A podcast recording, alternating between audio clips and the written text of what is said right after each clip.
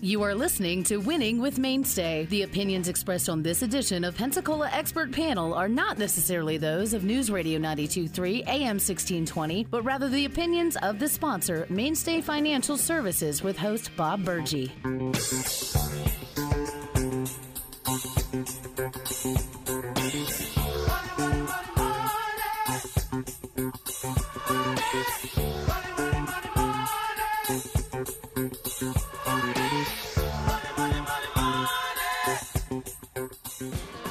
Information provided on Winning with Mainstay Financial is provided for educational purposes only and is not intended to be specific financial advice for individuals. All information presented is believed to be from reliable sources and no representation is made to its accuracy.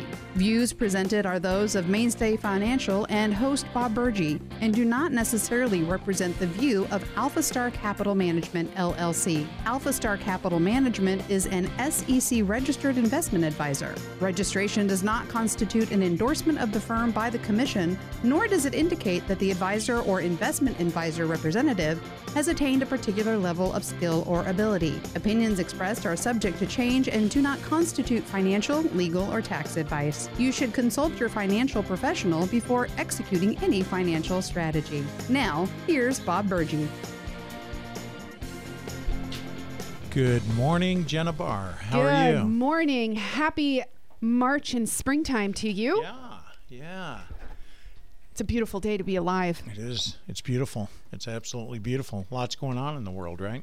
It is a lot. That's that's a little heavy, but um, we'll keep it light in here, right? you, well, it actually just reminds us of how temporal we are and how we need to be prepared for different events in life. right. Um, we need to take care of ourselves, That's right. mind, body, spirit, and financially. Be Yes. prepared. Whoa, look at that segue. Oh,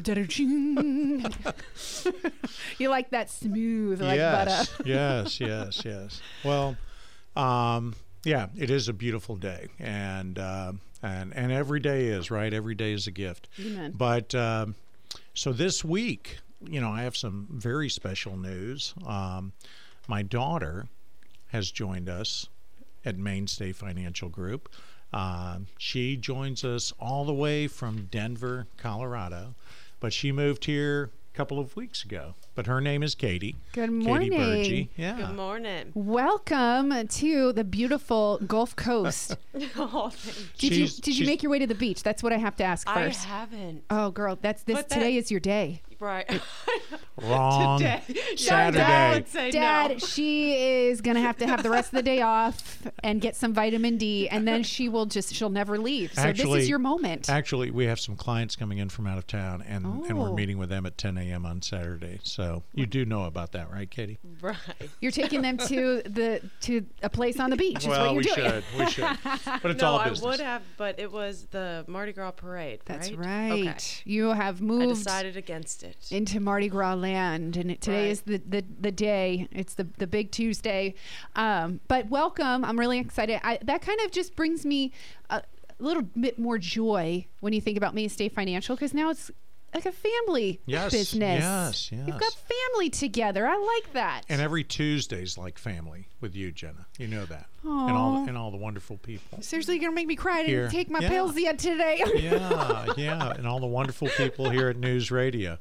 No, we Um, do. Let me tell you though, actually, if you if you just stay on that for one second, Bob, our listeners have become like friends and family. They text in, they check in, Mm-hmm. they make sure they they ask, "Oh, Bob's not here this week. Where is he? Is he doing okay?" Oh gosh, I, I, think come in and I feel like a rock star. You Dude, know, you should. So Task is always here Oh, uh, we to love greet me. I usually have to run into Jeff Wayne. Yep, okay, have no, to. Not, yeah, that's right. Um, but everybody, everybody's so nice, and uh, you know, today, uh, you know, I always get to see Mike Wiggins. Yep. Uh, what a treat! And you know, Katie came in, and uh, I introduced her to Mike, and you know, she actually has babysat for his grandchildren. That Um, is so yeah, Back in the day, what Yeah, a what, long time 15 ago. years just ago? Found out they're they're in college and I was rocking them like babies. Uh, Yeah. That'll age you real fast, huh? Yeah. That'll sober you up. Yeah. that is so sweet. Hey, and it just shows you our town right here. Uh, people are connected, businesses are connected, families are connected, friends are connected, and we care about one another and our each other's futures. That's right. That's right. And uh, okay, so Katie has joined us, and uh, I just wanted to, you know, introduce her a little better than saying, hey, you know, she's moved back here, but she did grow up here in Pensacola. Um, actually, you were born in Louisville, Kentucky, Louisville, Kentucky. Right. You only say Louisville if you live there. Louisville. But Louisville, Kentucky, and shortly after that, we moved to Cleveland, Ohio. Spent a lot of great years there, and then uh, I guess mo- most of your formative years uh, were spent right here in Pensacola, right? Right. That's awesome. Uh, St. Paul's, Pensacola Catholic High School. And then she went away to school to Loyola and majored in accounting. Katie, do you want to finish the story? Yeah. No, majored in accounting at Loyola in New Orleans. Oh, hold on, hold on. She did. She's not going to tell you this, but uh, played varsity tennis Oh, and nice. was actually the uh, uh, what is the annual award? The Capital One uh, Student Athlete of the Year, her senior year at Loyola. Oh, okay. how cool is All right, that? keep going. Keep going, Katie. Um, well, and then I came back here and I worked at Levin Papantonio Law Firm. I did the BP oil spill. Um, A lot of the processing. You didn't do it, but Ru- you, You did were, not cause You were it. trying to let's, undo let's, it. Come on. That's not funny. I have had It's- that. I I say it like that, um, and I've had people say that before. You well, worked you in didn't processing claims, processing Right. claims for the BP right, oil. exactly. Transocean. Yeah, I was on, you know, representing claimants, businesses along the Gulf Coast mainly. Um, and then I worked at an accounting firm and did um, accounting, or Mm-hmm. I was uh, processing the accounting. Right. accounting Wonderful accounting firm, claims. Carr Riggs and Ingram. Right. Right. And then moved out to Denver, Colorado. Worked at a law firm out there. I, I was thinking I was going to law school. Um, so I was kind of in the law firm setting for a, a bit. And then decided against that. and I went and got my MBA at University of Colorado in Denver. Go Buffaloes. Yeah, and um, and made the move to finance. I worked at Northwestern Mutual, and then I had been with Fidelity for a while. Yeah, a long time. Wow. But uh, actually, uh, all all told, ten years out in Denver. Yeah. And uh, any comments about Denver, Colorado? Uh, do you want to talk about uh, any of the? You know, how about not the obvious di- differences like mountains and cold weather, but uh, you t- you know some of the reasons that went into your thoughts moving back to Pensacola. Maybe like the higher higher cost of living, Yeah, yeah, higher home prices. yeah. Really couldn't see myself buying a home or really raising a family out there. Right, but uh, high cost of living, and that that's something you experienced firsthand while you lived there for a decade. Right. Yeah. Um, yeah, she would come back, look at home prices here in Pensacola, and you know what we've experienced here. But you know, right. it- well and, and just being from here pretty much you know and and experiencing a lot of life here and then seeing how much it's grown in the past pretty much five years would you say bob? I, yeah, I would say it's been crazy in the past two the years it's years. exploded. So to really see that i mean how much can you see like that mirrored with colorado living? Right. Yeah. No, it's you know I didn't. I probably didn't pick the best time to to come back and and, buy a home, home. um, I was definitely. I was shocked. I was so shocked by the you know What had happened? yeah, the cost of yeah. live, but living still considerably less. Uh, would you say? Would you say half the price here. of Um, Denver? You know, I mean, pro- if if we're talking solely purchasing property, probably Yeah, yeah. close to that. Close to that. Isn't that interesting? we still then, so we still have a long that's way perspective to go. Perspective, Yeah, then, right yeah. there You know, and the other thing, and we we talk about it a lot. Um, there are so many other components that go into purchasing a home, and you know, it's not just the purchase price, especially if you're financing the home. And if you can get away with you know, the low interest rates that we enjoyed for, for so long and are still enjoying. Okay. They've popped up of late, but, uh, you know, it's not unusual to And it's to really the talk to people. quality of, Yeah. of living here, though, that sets it apart. Uh, I really agree. sets it apart. You know, in, in Denver, 500,000 gets you very, very little. Oh, I can you imagine. know, but here it's just it's just that the difference of of the quality of life. yeah. the proportional. And it's not just okay. housing. It's not just Yeah, not housing. just it's everything. all. Even the Um, cost of living, groceries, oh, yeah, gas, gasoline. We, see, Right. we see we see there is there is price increase happening with inflation, but then you think about us here, we're like ah, Yeah. and then I, you talk to your family in, in Michigan, Ohio, Colorado, Right. California, and they're like, stop complaining. Yeah. Exactly. It's a little bitter. I'm sorry. but but you know we anybody that has uh, purchased a home and financed it or refinanced their existing home is uh, if they have a 30 year mortgage 15 year mortgage and it's fixed they're going to enjoy uh, interest rates hopefully in the twos but maybe more recently in the threes you know but to fix it to lock in at that rate is is truly a benefit and actually you know when rates go up it increases the cost of your home over time, right? So uh, we have enjoyed uh, very low interest rates, and you know a lot of us were blessed by that. Uh, how um um, how it, how are things at the new house, Katie? Oh, good. Yeah, she you know she also they're brought great. she also brought a giant Saint Bernard with her to Florida. So Oh, I don't think they're I don't think they're What's allowed. his, I don't know if they are. I don't think What- they're what's allowed. his? What's her? Boone. Boone. Him. Okay, so Boone. First of all, I love Boone, North Carolina. It's one of my favorite places to visit. Yeah, a lot of Yeah. people say that when I say his oh, name. you got to take him there. Yeah. You got to take him there, take a picture. That's all you got to do. Uh, and it's beautiful. You'll love it. But um, he's going to need his own personal air conditioning system. Right, right. No, we're Yeah. looking into, you know, a snowmaker in the back. Yeah. no, it's, I mean, it's beautiful. This time of year is a good time to move Oh, here. Oh, he's loving with it. the He's honestly transition. loving it. Oh, I bet. And then Yeah. you'll have to take him to the, the dog beach. He just doesn't know what he's in for. he'll That's he'll right. be fine. He'll, He'll love Oh, it. gosh. It honestly gets very, very hot in Denver.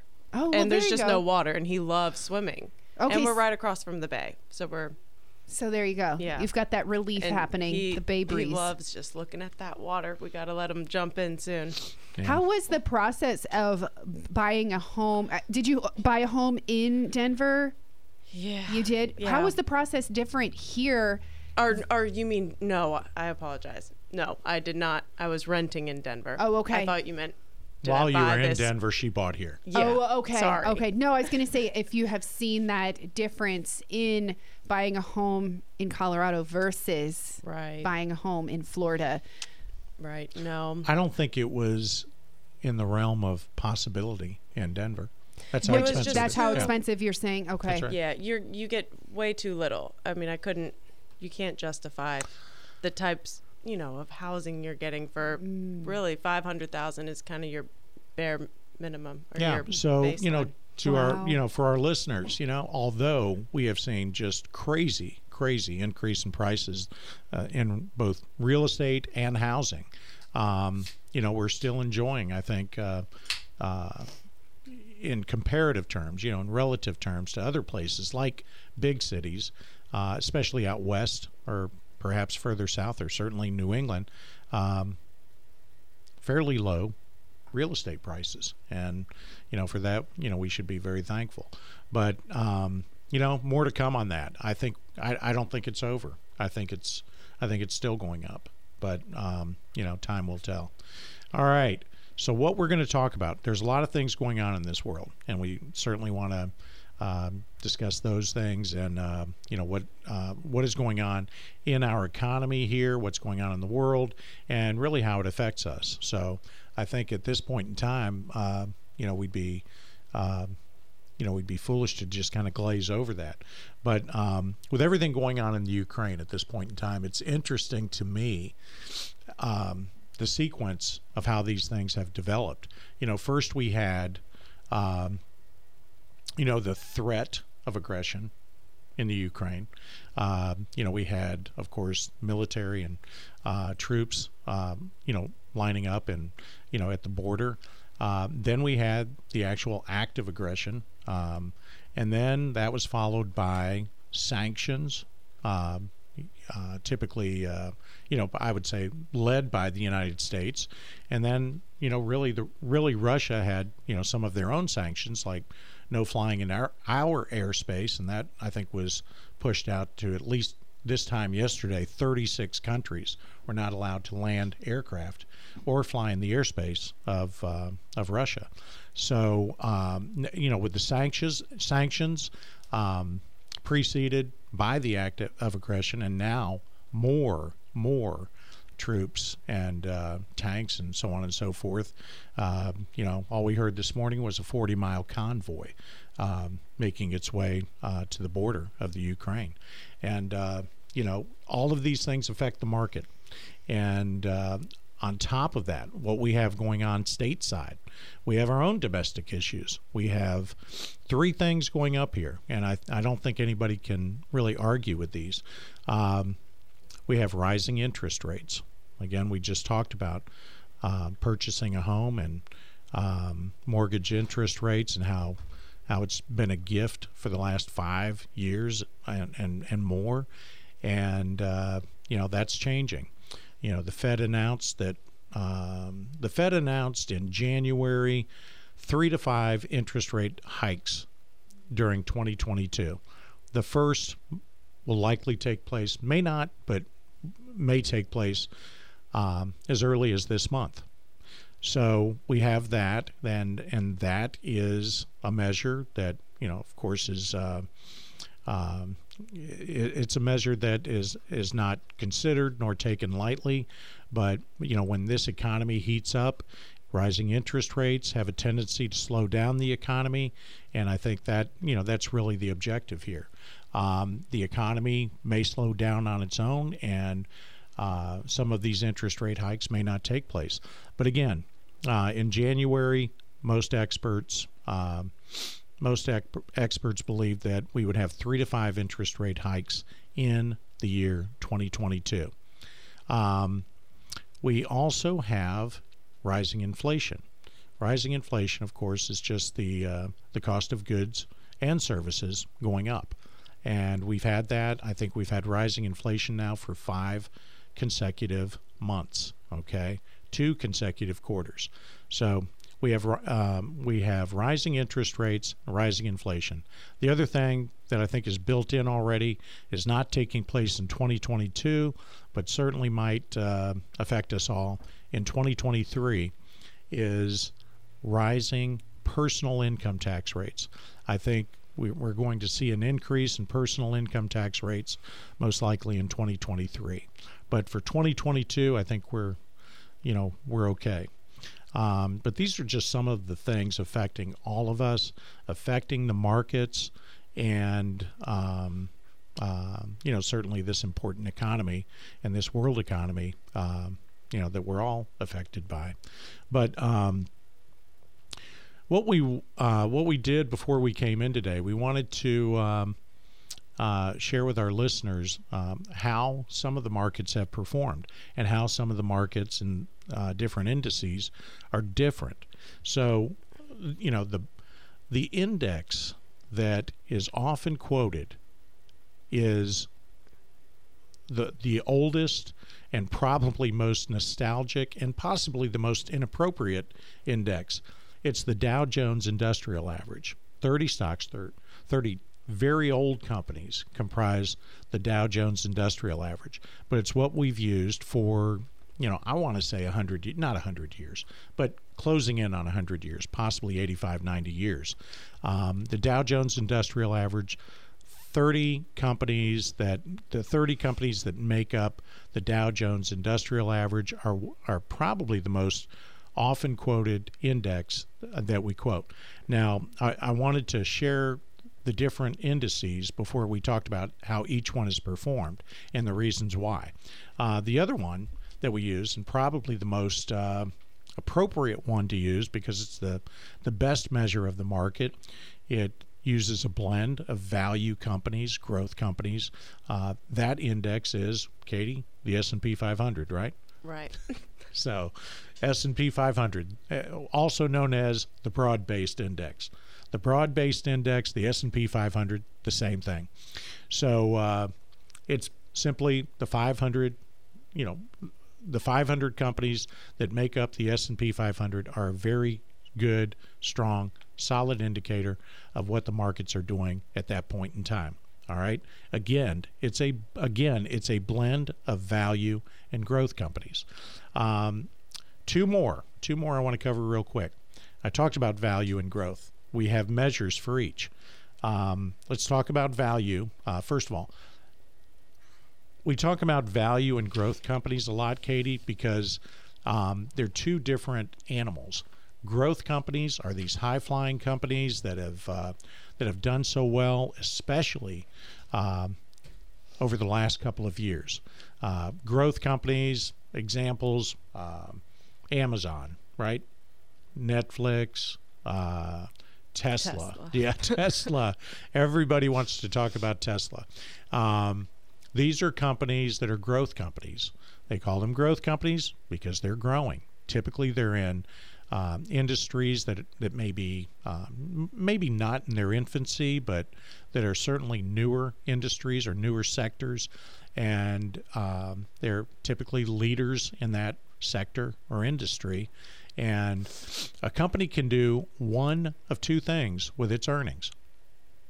A company can choose to either grow the company by reinvesting in the company. I don't know. Uh, in the case of Tesla, you know, building more factories, getting more cars out on the road, and we'll talk more about growth companies. But um, if it's a growth company, you want to reinvest your earnings back into the company. All right, a value company is something a little different. Well, quite a bit different. It's typically a company that's a little bit older, and uh, certainly in an industry that is not in its infancy, um, uh, an established industry, and typically an established company. Um, so value companies are not the opposite. You know, they're still companies. They they're trying to make a profit for their shareholders, but because they have blown through the growth phase, what they are doing with their earnings are what, Katie? Paying out their loyal shareholders in the form of a dividend. Dividends. Right on. And so these are dividend paying stocks and you know we use some value portfolios. They're nice because they typically pay um, a dividend yield of anywhere between two and a half and three percent, depending on the portfolio we use. But it's nice to get that dividend. I think we'll all agree, especially when the markets aren't behaving well, because that dividend keeps coming. That div- dividend keeps dropping into your account, or dropping into your account and purchasing more shares of the same of the same uh, company or the same portfolio, and it's a um, you know it's a very nice hedge to a market that isn't cooperating, and and typically we mean a, a market that is either volatile or that is going down over time. Um, so the typical value index is the Russell 1000. Again, we're going to talk about all of these indices and how they interact with one another and why they're behaving the way they are. Um, the final the final one is growth, and what we use for growth is typically the Nasdaq. A lot of technology, a lot of growth companies, a lot of companies that are not, do not, and but may one day pay a dividend. Um, a lot of growth companies become value companies, right? We've seen that. Uh, once they part, start paying a dividend or at least a healthy dividend, um, uh, they they usually move from the growth space to the value space. And uh, uh, you know, one of the ones we've seen with that is Verizon. Verizon's like a utility stock now. It used to be a growth company, and you know, if you look at the map, they've canvassed the United States, and you know the the areas they're not going into, and some remote area of I don't know Montana or Alaska is because there's just no market for it. But um, that's a growth company that has now become a value company, and I think I think Verizon right now pays about a four and a half percent dividend. So they be you know most companies will start out as growth and then become a value company. But uh, again, the NASDAQ is um, the measure a lot of us use for growth.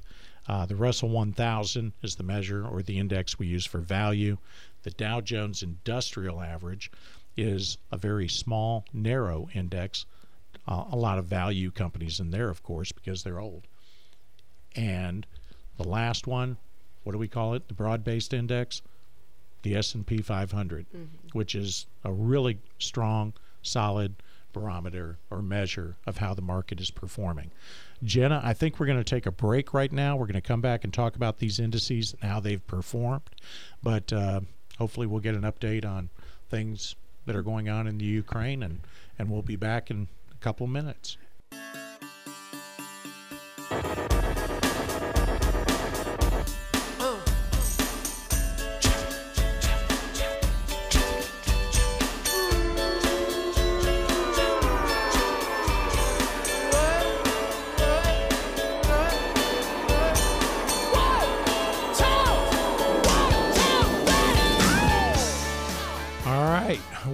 Are back. We're back. We're back. All right. So, uh, before the news break, we were discussing the different indices and what they mean, what they uh, what they're comprised of. We talked about value, we talked about growth, we talked about blend, we talked about the broad-based uh, measure of the market, and perhaps the limited measure of the market, the Dow Jones 30 stocks, the S&P 500, the broad based index, 500 stocks, 500 companies. Okay. The Russell 1000, what we use to evaluate the performance of value companies, and the NASDAQ, which are a lot of technology, growth companies, um, and uh, big differences between value and growth. Anyway, I wanted to share with our listeners the year to date performance of each of these indices, and there's a big contrast between value and growth. Again, both indices are made up entirely of stocks, okay? But the value index, um, the value index is down about 3% year to date. That, you know, with everything going on, that is not that uh, alarming. Mm. Um, it's not a big drop. Um, conversely, the growth index, um, the NASDAQ, is down about 13% year to date. So you have one down 13%, one down 3% year to date over the same time period. Uh, it's, it's pretty fascinating. Um, now, the blended index, uh, the broad-based index, which is called what, Katie? The S&P, 500. 500. the S&P 500 is down somewhere in between, right around 8%. So again, value down 3%, growth is down 13%, and the blended index, the broad-based index, the S&P 500 down somewhere around 8%, a little more than 8%. I think actually this morning the uh, the broad-based index at the time we looked at it was down 8.67%. Um, so, uh, you know, we talked about the difference between value and growth, and you know, uh, what both of those uh, styles of investing mean. But uh, but on but on the growth side, uh, the growth side has outperformed over the last 10 years has outperformed the S&P 500 by about 36%.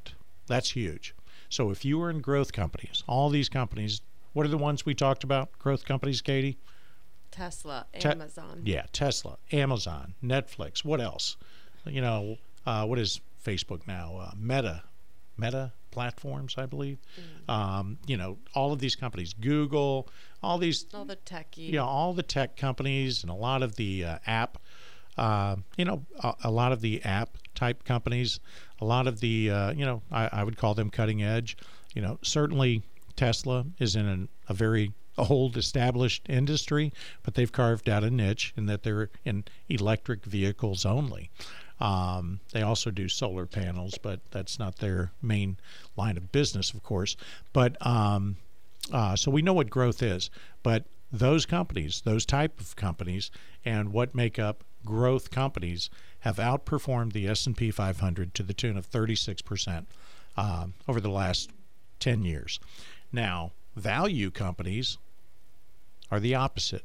They have underperformed the S&P 500 by about the same margin, right around 35, 36%. So if you look back 40 years, and these are some of the charts that, you know, and here we are in radio, we're talking about charts.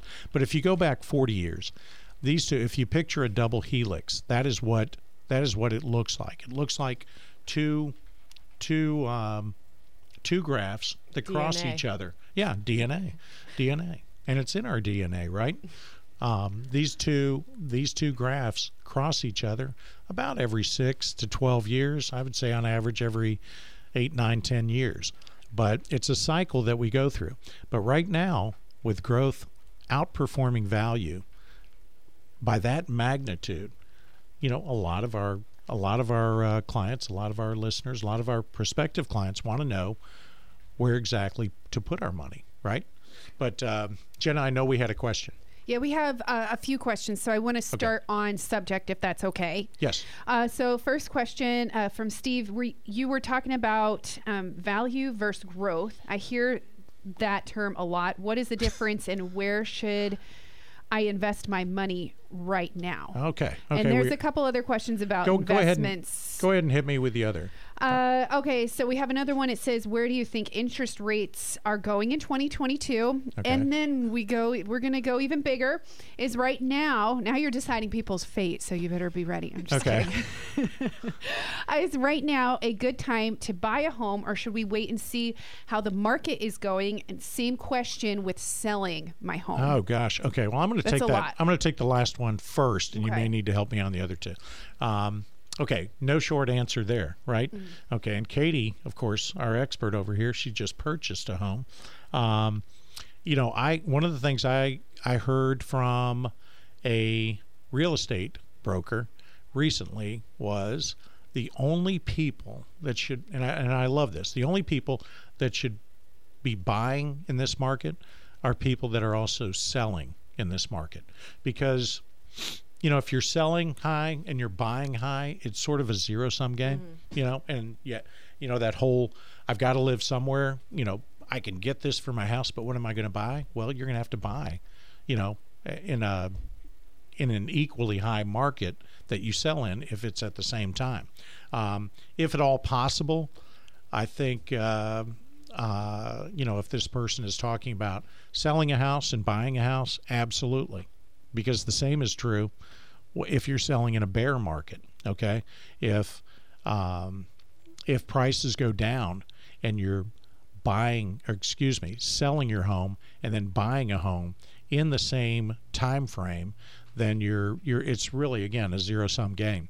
But uh, if you can read the real estate question again i think there was something on interest rates correct or mortgage? Uh, where do you think that interest rates are going to go in Oh, okay. 2022 with Okay. inflation happening? absolutely as we discussed in the first half of the show uh, mortgage interest rates are going up. They have already gone up. Katie do you mind sharing what sort of rate did you get for a 30 year fixed 3.7 I think it was 3.5. 3.5 Yeah. okay over 30 years Yes. okay 30 year fixed rate mortgage 3.5% that's about what i'd guess it to be um, now this time next month six months from now throughout the year with uh, three to five interest rate hikes um, already being you know not a not Like, promised but looking like? announced I don't. I don't have experience with The- really high interest rates, honestly. well how high can they go Yeah. well you, you know, to me, the i hate to date myself is high. Well, yeah. Well, look at But your that- age. You've shared Right. before Yeah. how high there was. Yeah. A, I forget which year it was, and you shared a record No, high. the, early, or the uh, yeah early '80s. It was That was- it yeah, was that sounds about right. nightmarish. Um, 18 percent. Yeah. You know, but but look, look. I know, right? By the same Oh, token, my um, Then I got you could you deal. could secure you could secure a CD that paid 15 percent. Okay? Okay. Now, are those days gone? I hope so. Hmm. I hope so, because I I think high interest rates. Um, I think uh, I'm just going to say depends on whether you're a borrower or a saver and to what magnitude. Okay, if you're getting a two hundred and fifty thousand dollar mortgage, I think no matter what you have in bonds or fixed uh, fixed interest rate in, instruments, I think no matter what, you want lower interest rates because you're a borrower more than you are a saver, right? Mm-hmm. But if you're retired, Yeah, if you are retired, you have paid off your home, you have no debt, you are a saver, you're an investor, and you're a conservative investor, you want higher interest rates so that you're, you know, that so that your uh, assets perform better. Now, again, if there are higher interest rates and, and inflation is very high, you know, they, they sort of cancel each other out, right? But uh, um, all in all, I think lower interest rates are going to uh, uh, be more likely to, uh, you know, have a thriving economy. We're, we're interest rates are going up because the economy has performed so well for so long, even with a global pandemic. So with interest rates rising, we slow things down, and we'd like a more gradual. Um, uh, you know, we certainly want a thriving economy, but we want that incline to be a little more, um, a little more gradual than it than as steep it as as it has been. So, um, but as far as where I think interest rates are going in 2022, I think they're going up. I know they're going up, and I think all of us agree on that. Again, these Fed, uh, you know, the Federal Reserve Bank controls uh, the Fed funds rate, which you know mortgage interest rates and everything else is tied to. Uh, they're not promising three to five interest rate hikes in 2022, but I think uh, we're all prepared for that. Um, and if if the economy slows down, they don't have to um, they don't have to uh, raise interest rates. They can leave them where they are. They can lower them. You know. So um, that last question, Jenna, help me out. I think it was Stephen. Yeah, and Yeah. Dad, are you able to refer to those graphs? Well, the graphs the graphs are very interesting. On the radio, it's very difficult, but, I do. But I for like they're from the Motley Fool. oh, right. Oh, I, yeah. I should always reference the source. the The particular graph that I am uh, referencing is from the Motley Fool. It's a great publication. They have they have terrific visuals, um, whether it's pie charts, bar graphs. I like I like the charts. Obviously, uh, don't lend themselves terribly well to radio. However, if you call our office at 850-437-3127, we'd be happy to email you a copy of the value versus growth charts that we're discussing. Again, uh, growth has uh, wildly outperformed value over the last 10 years. Um, you know, we, we kind of use an analogy, and this is something Katie brought up. Um, when we look at this chart, you have two divergent graphs, okay, going in opposite directions, north and south. Value going south and north, and growth going north. Um, and one of the questions that uh, you know Katie brought up is is is something to ask our clients or investors in terms of which one you would want to invest in. Katie, you want to share that question, the uh, analogy to real estate? If you, You- went, yeah, if you went to a broker, Yeah, if um gosh, I'm trying to yeah, if you went to a broker with a would you With your money. ask for a deal or a property that is appreciated? Yeah. Yeah.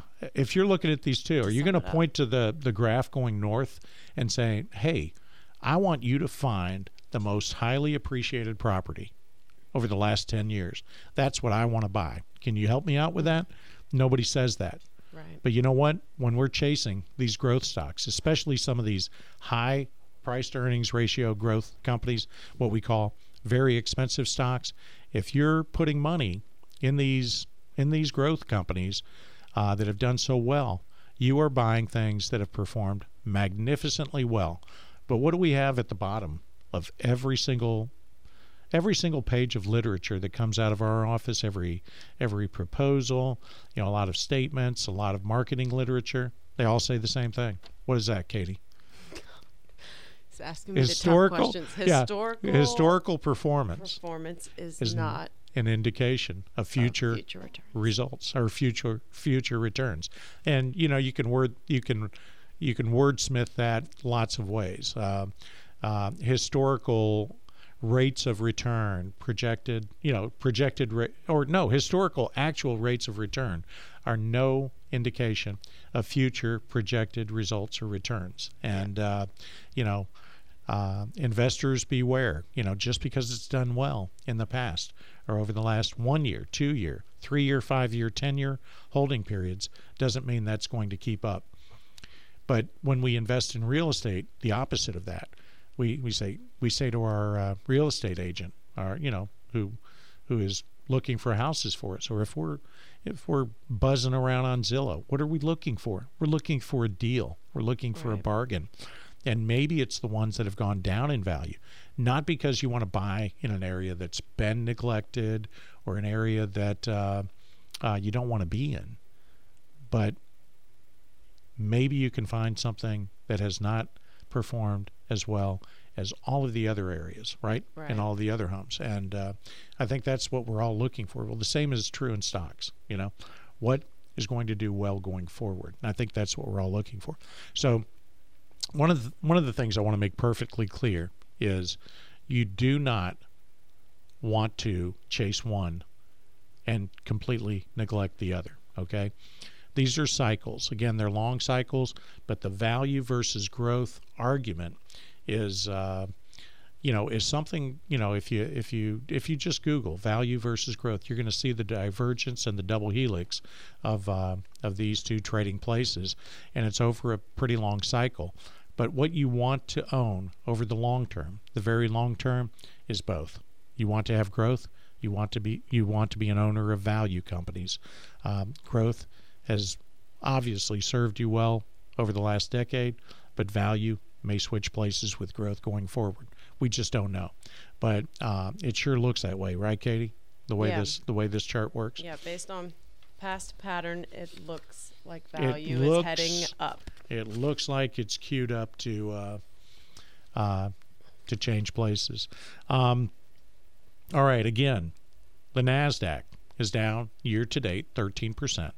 That's that's uh, a very good, strong me- measure of growth and technology companies.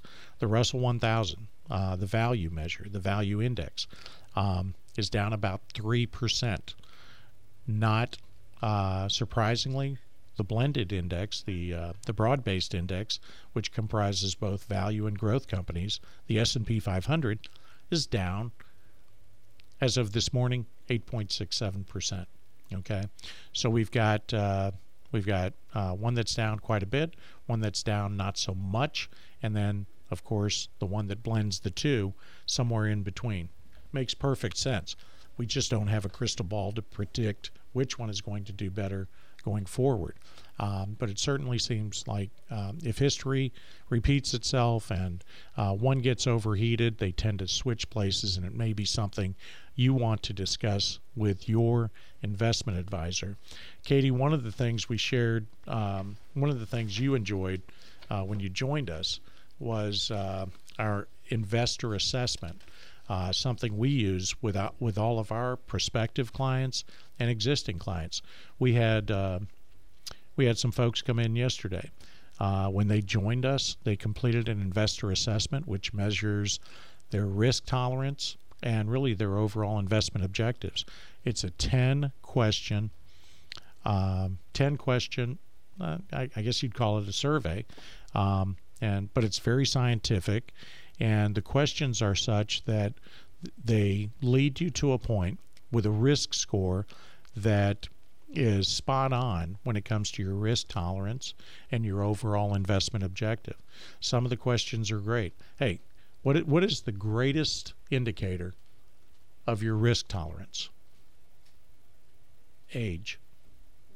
Mm-hmm. Okay? How old are you? Because how old you are is going to dictate what your investment horizon is, right? So the first question is how, you know, what is your current age? Um, and if you're older, you know, some of our clients come in and say, you know, uh, they don't want to take a lot of risk. And uh, uh, some of them say they don't want to take any risk. But most of our clients will accept a little bit of risk, okay? And, you know, we don't see a lot of one or the other, right, Katie? We don't see 100% stocks we don't see 100% conservative. We usually see a blend of both because guess what? we all have a time frame in front of us. We just don't know how long that is. But life expectancy is a great indicator of what our investment horizon is actually going to be. Another question we ask What is your understanding and comfort level with investing? Okay, those are probably the two best questions. And if we if we if we know how they feel about it, we can kind of short circuit that and go right and go right to uh, their invest their invest uh, their overall asset allocation and their investment objective, um, which is truly dictated by their risk tolerance. Okay. Some of the other questions: Are you still working? That's huge. Age. Are you still working? And what is your appetite for risk? Okay. If you're still working, and you're contributing to that 401k, your 401a, your 403b, or perhaps your SEP IRA or traditional IRA that you that that is uh, that is housed outside of your uh, workplace. Um, if you're still contributing, that's a beautiful thing. You're dollar cost averaging with every with every paycheck, hopefully. Um, certainly with 401k, 40, 401a, 403b, you are with your SEP IRA, perhaps you're not. With your traditional IRA, maybe you're making an annual contribution. But even making an annual contribution to a to some sort of retirement plan or qualified plan is a form of dollar cost averaging. Not as effective as dollar cost averaging every paycheck, but doing it once a year is uh, is certainly a form of dollar cost averaging. So again, if you're still working um, that's a huge um, input and value to what is known as our investor assessment and uh, and uh, arriving at your risk tolerance and investment objective. Um, does your income exceed your expenses? If your income exceeds your expenses, you have money to put away and invest, obviously. If you're retiring this time next month, this time next year, maybe not. Maybe you want to contribute to your cash account so that when you retire, uh, you do have cash to draw on. Um, there, are, you know, have you started taking Social Security? Are you the beneficiary of any trust? Are you the uh, did you contribute to uh, any other qualified plan that's going that you're going to have to take money down from when you reach your RMD age of perhaps 72? Um, are you the beneficiary of an IRA that you're having to draw down because somebody else um, uh, placed the money in the IRA and you you inherited it? Do you have again? Do you have a pension, Social Security, or any form of cash flow, rental income? It all depends on your specific set of circumstances, what you can put away, and how much you can invest at that time. So, anyway, it is it is completely dependent on a couple of these questions. Katie, what is this next one? Um, what? How do you feel after making an investment? Yeah, I like the feel questions. Yeah, these are qualitative measures. These are qualitative measures. Excited, terrified, content, unsettled, optimistic. It depends. But anyway, um, the investor assessment is a valuable tool in making sure we apply your funds accordingly. Anyway, it's been a great show. Jenna, it was great seeing you again. Excellent. Katie, welcome to the family. Yep, and happy to be here. we will see everyone next week. News, talk, traffic, and weather. News Radio 923, AM 1620, WNRP, Gulf Breeze, Milton, Pensacola. It's 11 o'clock.